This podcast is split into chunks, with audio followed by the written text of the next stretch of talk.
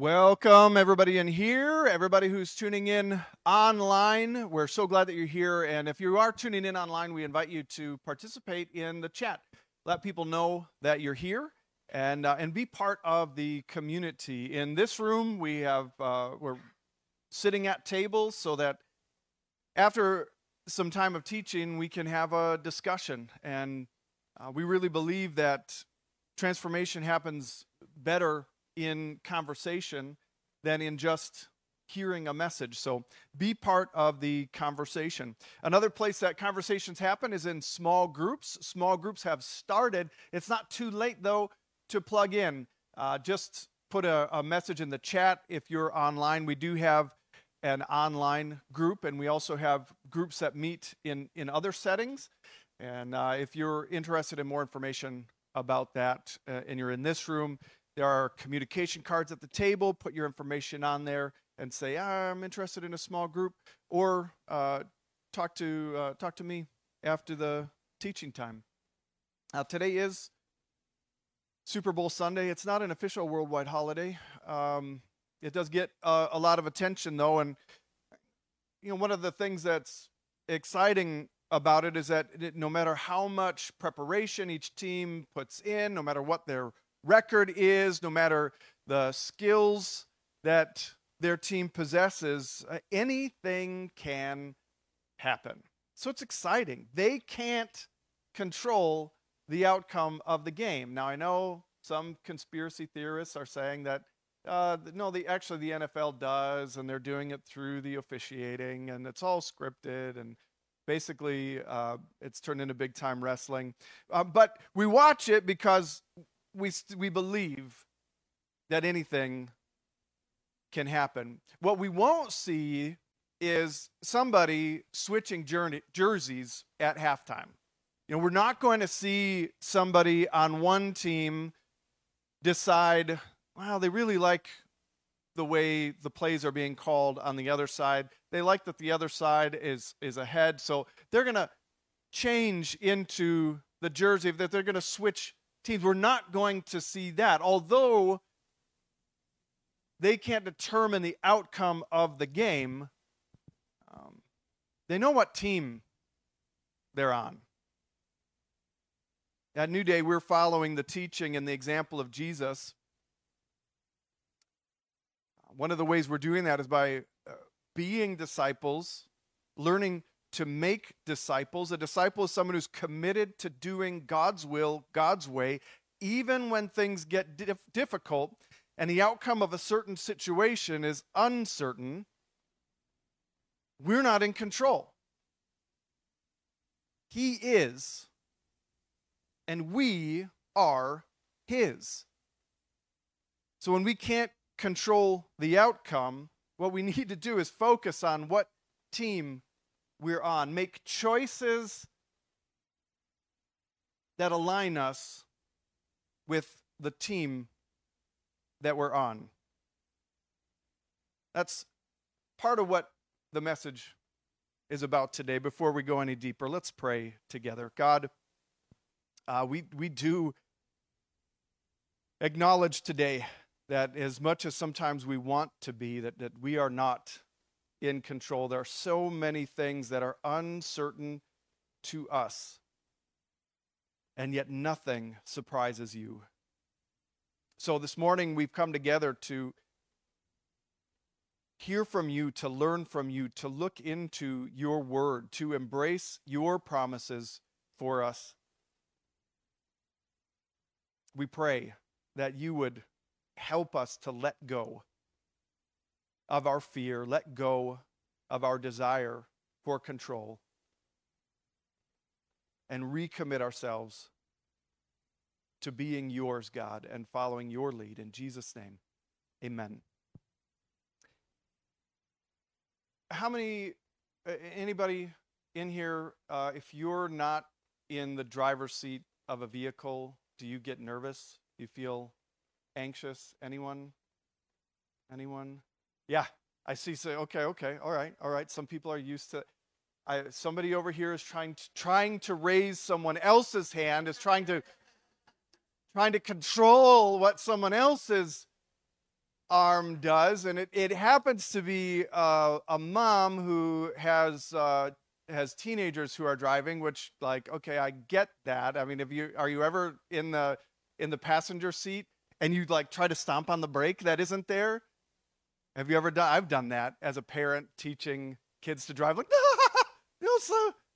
Uh, it's pretty common to uh, have that nervousness. Some people get really anxious about flying because they are keenly aware that they are completely helpless in terms of controlling the giant metal tube that's going hundreds of miles per hour, a mile in the air. Uh, Jacqueline, I think you said that if you think about that too much, you really do. Yeah, you need to not think about it. It's good that they have screens in there right now that take our mind off the fact that we are hurtling through the air. Anxiety, if you Google the word, uh, it's defined as a feeling of worry or nervousness or unease, typically about an imminent event or something with an uncertain outcome, like landing a plane or avoiding a car accident. Outcomes seem more certain to us when we feel like we can control the situation. The problem is that there's very little that we can actually control. When we try to control more, it can become very frustrating because there are variables that happen that we don't have control over that mess things up. And instead of feeling less anxious, we end up feeling more anxious about a situation. Sometimes we want to uh, do something good in a relationship. We can see the good that needs to happen. And so we try to manipulate and control the situation to be the good that we're hoping for. And we end up ruining relationships because love Love is about nurturing and it's about protecting. It's not about using power and control. And we're digging into this topic because we've heard uh, in our Sunday morning discussions that this is something that people struggle with. A lot of us have learned the lesson. This is not in the book of Proverbs. We've just learned this. If you want something done right, do it yourself. Have control if you want it done right. Again, I'm like I'm seeing people pointing at other people and uh, like uh, by right, of course, we mean the way we would do it. When people come to me for advice or counsel, often it's not about change that they want to make in themselves, they want to control someone else. How do I get my spouse to do things differently? Or how do I get my teenager to comply? Or how can I make this person I care for see things the way I see them and believe what I believe? When we acknowledge that we don't have that kind of control, sometimes we conclude, but God does, and then we turn prayer into a weapon in our battle for control. Well, I can't control them, but God can. God, control this person for me. Change them in the way that I want them to be changed. There's an opposite end of the spectrum, too. There's kind of the control freak, and then there's like a complacent sleep.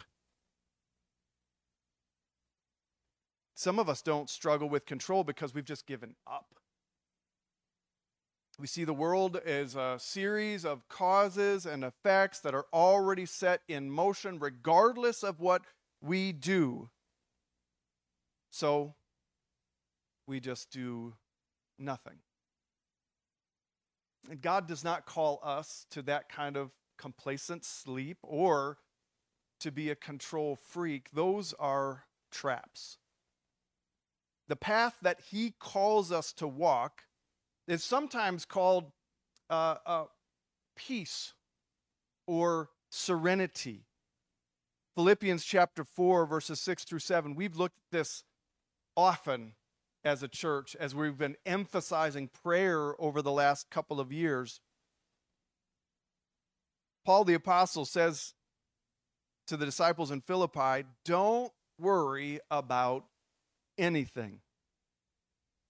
Instead, pray about everything. Tell God what you need and thank Him for all He has done. Then you'll experience God's peace,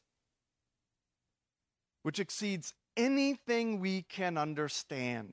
His peace will guard your hearts and minds as you live in Christ Jesus.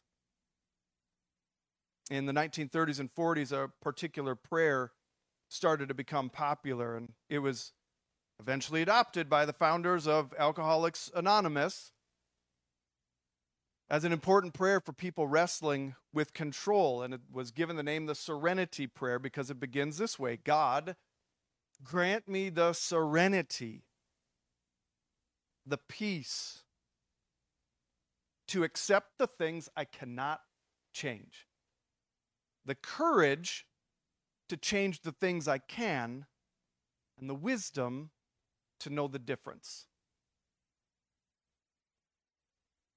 We see great examples of serenity, courage, and wisdom in the book of Daniel in the Bible. The book of Daniel starts with a display of power and control on a grand scale. This is taking place hundreds of years before the birth of Jesus. Just to give you kind of a, some timeline clues here, God's people, the Israelites, became a powerful nation under King David. It wasn't long, though, before the next generations strayed from God. The nation was divided by a civil war Israel in the, nor- in the north, Judah in the south. And after generations of corruption, idolatry, immorality, God handed his people over to their enemies. We see in J- Daniel chapter 1, starting in verse 1 during the third year of King Jehoiakim's reign in Judah, King Nebuchadnezzar of Babylon came to Jerusalem and besieged it. The Lord gave him victory over King Jehoiakim of Judah and permitted him to take some of the sacred objects from the temple of God. So Nebuchadnezzar took them back to the land of Babylonia and placed them in the treasure house of his God.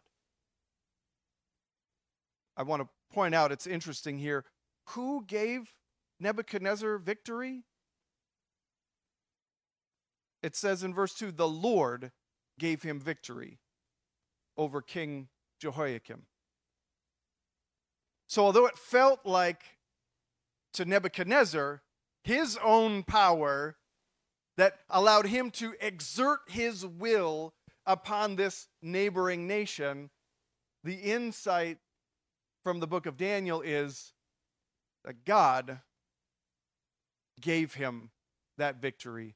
We see in Proverbs chapter 21, verse 1 the king's heart is like a stream of water directed by the Lord. He guides it wherever he pleases. God has control even when it looks like the ones in power have all the control. Then we see Nebuchadnezzar's program of power and control in action. As you read on, you read that he takes the best and brightest people from Judah. He changes their names, he changes their food, and over the course of three years, indoctrinates them with Babylonian language and culture. And in Daniel 1, we meet four of the young men who had been taken from, from Judah. Daniel chapter 1, verse 7 the chief of staff renamed them with these Babylonian names. Daniel was called Belteshazzar. Hananiah was called Shadrach. Mishael was called Meshach. Azariah was called Abednego. So the first six chapters of Daniel then show us a number of ways that these four particular people remained faithful to God, made the most of what they could not change, and courageously controlled what they could. In Daniel chapter 3, we see Hananiah, Mishael, and Azariah controlling what they can. And chapter 3 starts with another display of power. Daniel 3, verse 1. And I'm reading this from the New American Standard Bible so that we can get the, uh, the, the old fashioned measures because I think it's important. You'll know why in just a moment. Nebuchadnezzar, the king, made a statue of gold, the height of which was 60 cubits and its width six cubits. He set it up on the plain of Dura in the province of Babylon. Now, as people familiar with scripture, the number six takes us to the beginning of Scripture and it takes us to the end of Scripture. A few years ago, we went through the book of Revelation, and so we talked about some of the ways that biblical authors um, use numbers in order to uh, give clues and meaning. So, in the beginning of Scripture, we read about God creating the heavens and the earth, and day six is the day that God created the beasts and then the people. And God on day seven made that the day of rest. It's like the day of completion, perfection. It's God's day. He invited people to live into day seven and to have dominion over the beasts of day six. This is kind of the uh, where some of that significance of these numbers comes from.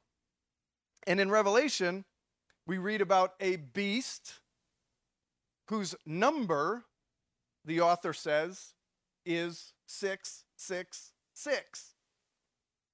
Now, don't worry, things are going to get super weird here. We're not uh, just pointing out that when a human king that we read about in Scripture makes a statue that is 6 by 60, we don't have to know how long a cubit is to know that this statue is a celebration of humanity's connection to the beasts of day six, not an elevation of being created in the image of God for day seven. By the way, six cubits by 60 is about nine feet wide and 90 feet high. So Nebuchadnezzar makes this huge statue and then he makes a decree, a rule, a law that whenever certain music is played, everyone from every nation who hears the music, anyone from any background, because at this point, Babylon has pulled in the best and the brightest from multiple, multiple cultures and is trying to turn them into uh, agents for Babylonian prosperity, anyone from any background has to bow down and worship the statue. Anyone who fails to do that will be immediately burned alive in a fiery furnace. So Hananiah, Mishael, and Azariah knew clearly from the beginning that this decree and this statue that these are an affront to the God of Abraham, Isaac, and Jacob. The God who said, Don't have any other gods before me. The God who said, Don't make any graven image and worship it. But what could they do? Nebuchadnezzar has all the power here. They can't control him or the decree that he just made what can they control?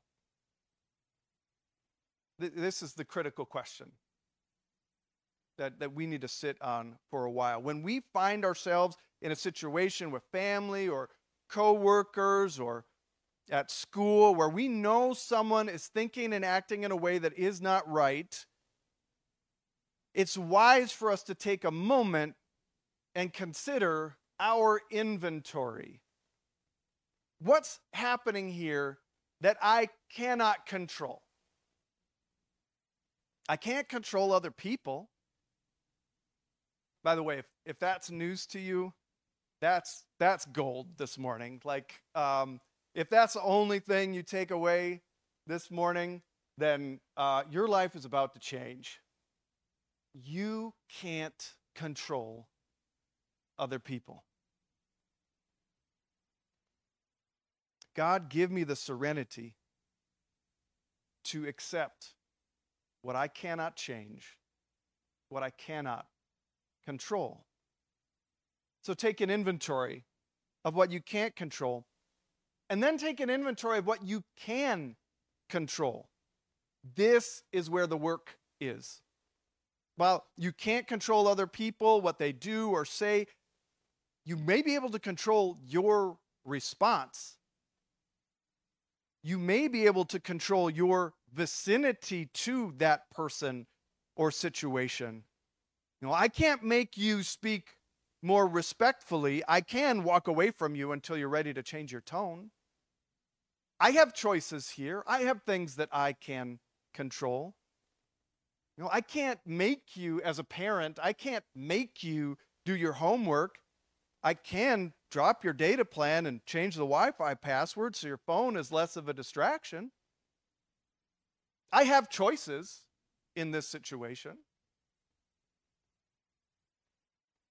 Now, in those situations, I, I want to be clear. You truly would have to accept that the person may not do their homework ever, even if you take away the distraction of the phone. And you truly need to just then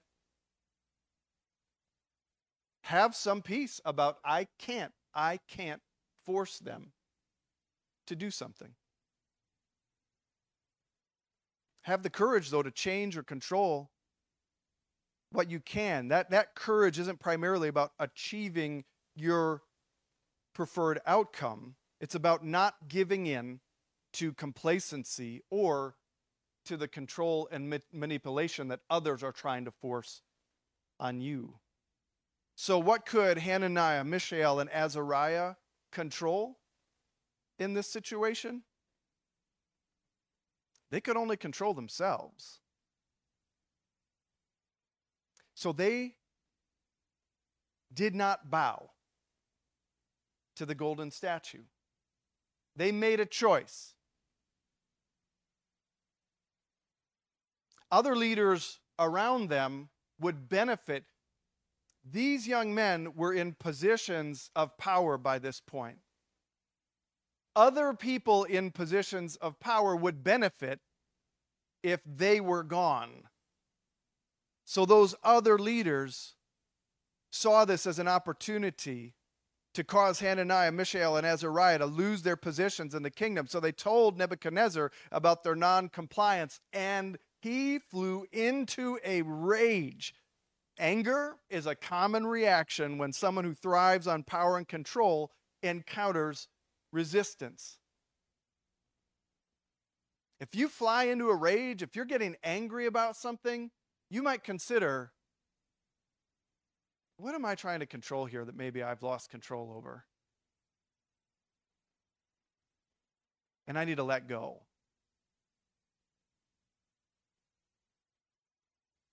There are instructions in Scripture not on how to control an outcome, instructions that say, control your anger. So Nebuchadnezzar brought these young men in to give them one more chance to bow.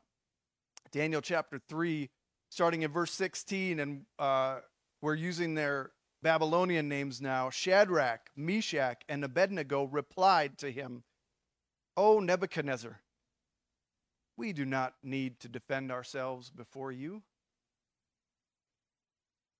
If we're flo- thrown into the blazing furnace, the God whom we serve is able to save us. He will rescue us from your power, your majesty. This is where it gets really interesting. But even if he doesn't, we want to make it clear to you, your majesty, that we will never serve your gods or worship the gold statue you have set up. They know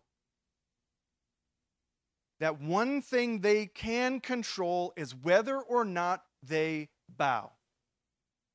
They can't control whether or not they'll be thrown into the fire or whether or not God will save them. They can control who and what they will bow to in worship. Nebuchadnezzar can kill them, but he cannot control them. I'm not even going to tell you the rest of the story. Okay? Well, Nebuchadnezzar gets mad. Okay, that's that's the next thing that happens. Um, you can read that on your own. In fact, small groups. That's gonna that's the suggested reading for uh, for a small group discussion is to read what happens in the rest of Daniel chapter 3, but don't read it right now. I don't want you to be one of those people who's like, oh, okay, I know he's talking, but this is, uh, but I, I'm going to finish this right now. Don't, just hold on. What I want us to focus on is that these three faithful young men took an inventory of what they could control and had the courage to act. Even though they could not control the outcome, they did decide in that moment whose team they were on. They weren't switching jerseys, they belonged to the Lord. So, for you, what challenges are you facing right now? All of us have challenges that we're facing. Some seem larger than others in every one of those challenges, uh, there's probably something that's causing you some anxiety, some outcome that you're not sure about, some imminent event that has you concerned. And it's tempting at times to grasp for any steering wheel or lever to stomp on the brake that isn't there, that can help us feel like we're in control of the situation. It's also tempting at times to just throw our hands up as if we don't have any choices and that the situation will never change. That's not what we mean by letting go and letting God. Letting go is being honest about the things that we cannot control and letting go of the illusion that we ever could control those things. Letting God means shifting our focus to Him, seeking His will, opening ourselves to His work within us. The Apostle Paul uh, in the, the book of Galatians gives these this kind of comparative analysis of if you're controlled by what he calls the flesh.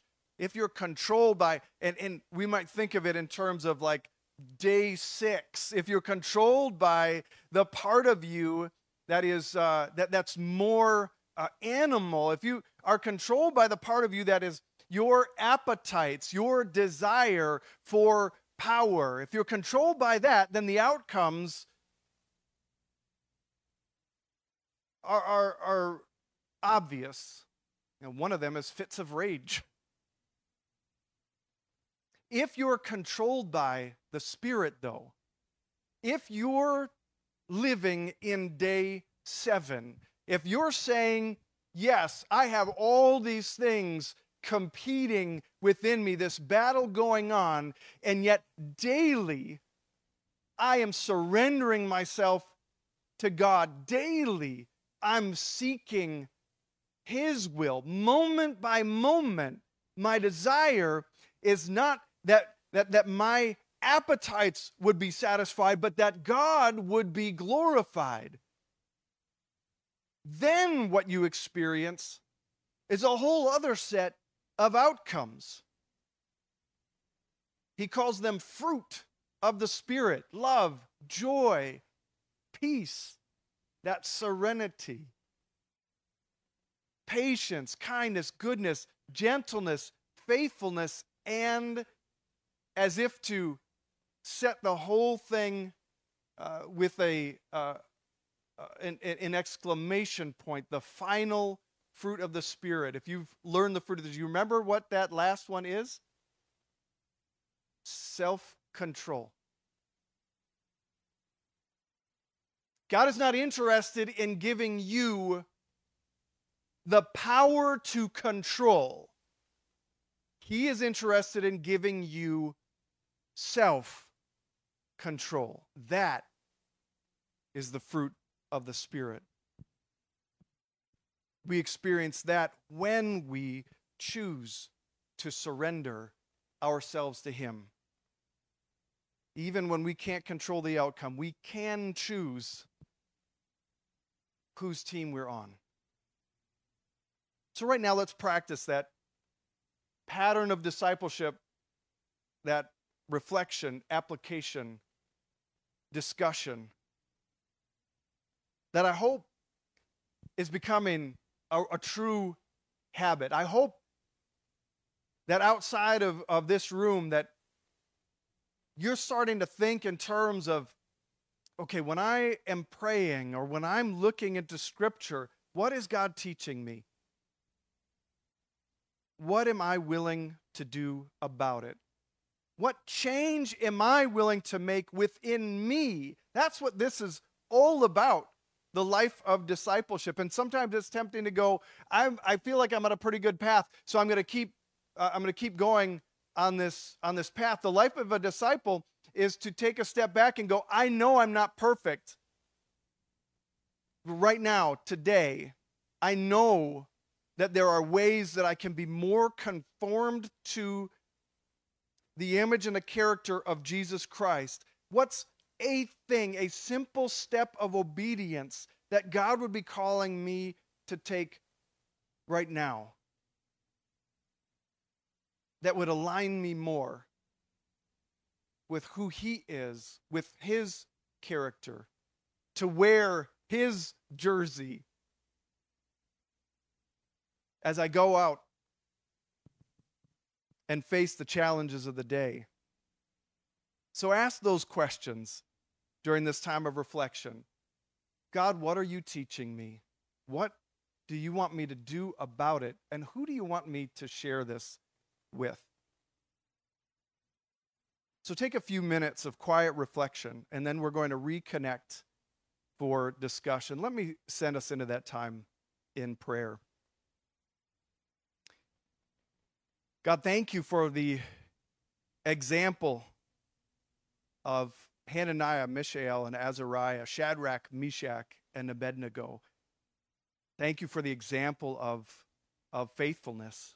And uh, I, we're all we're all facing challenges and temptations today, and you know what those are for every one of us, and you know exactly what we need in order to face those. So we pray, God, for your wisdom. Make it clear to each person who's listening right now what you want them to take from this lesson from Daniel chapter 3 and what you want them to do about it. God, give us the courage to make the changes that we can for your glory. In Jesus' name, amen. All right, take a few minutes to reflect.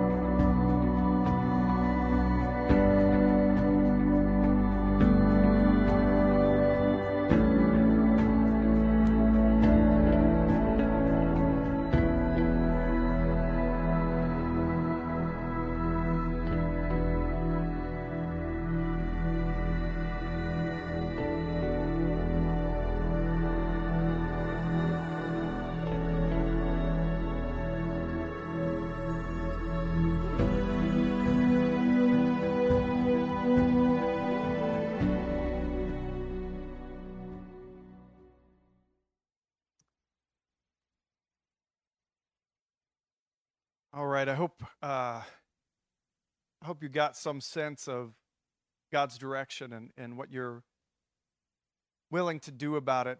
Uh, we're going to take some time and share with each other um, at tables around here in the chat what might be different in the next couple of days for you. What are you willing to do that you wouldn't have done otherwise, apart from what God is teaching you right now? A great way to start an answer to that question is with the two words, I will. Maybe you have had I will statements from the last couple of weeks that you did, and you have uh, testimony to share and to celebrate. I encourage you to do that around these tables too. Maybe there's someone who you shared with, and you can celebrate that. Uh, these are great discussions to have. We're just given a couple of minutes for discussion right now in order to get things started. Again, this is part of what we're doing so that we're learning patterns of hearing God's word, obeying God's word, and discussing and celebrating uh, what He's doing in our midst. So, take this time to have a discussion. We're going to continue this series next week and look more into uh, what, what do we do in the face of that desire to control. Uh, so, tune in again next week. We'll catch up with you then.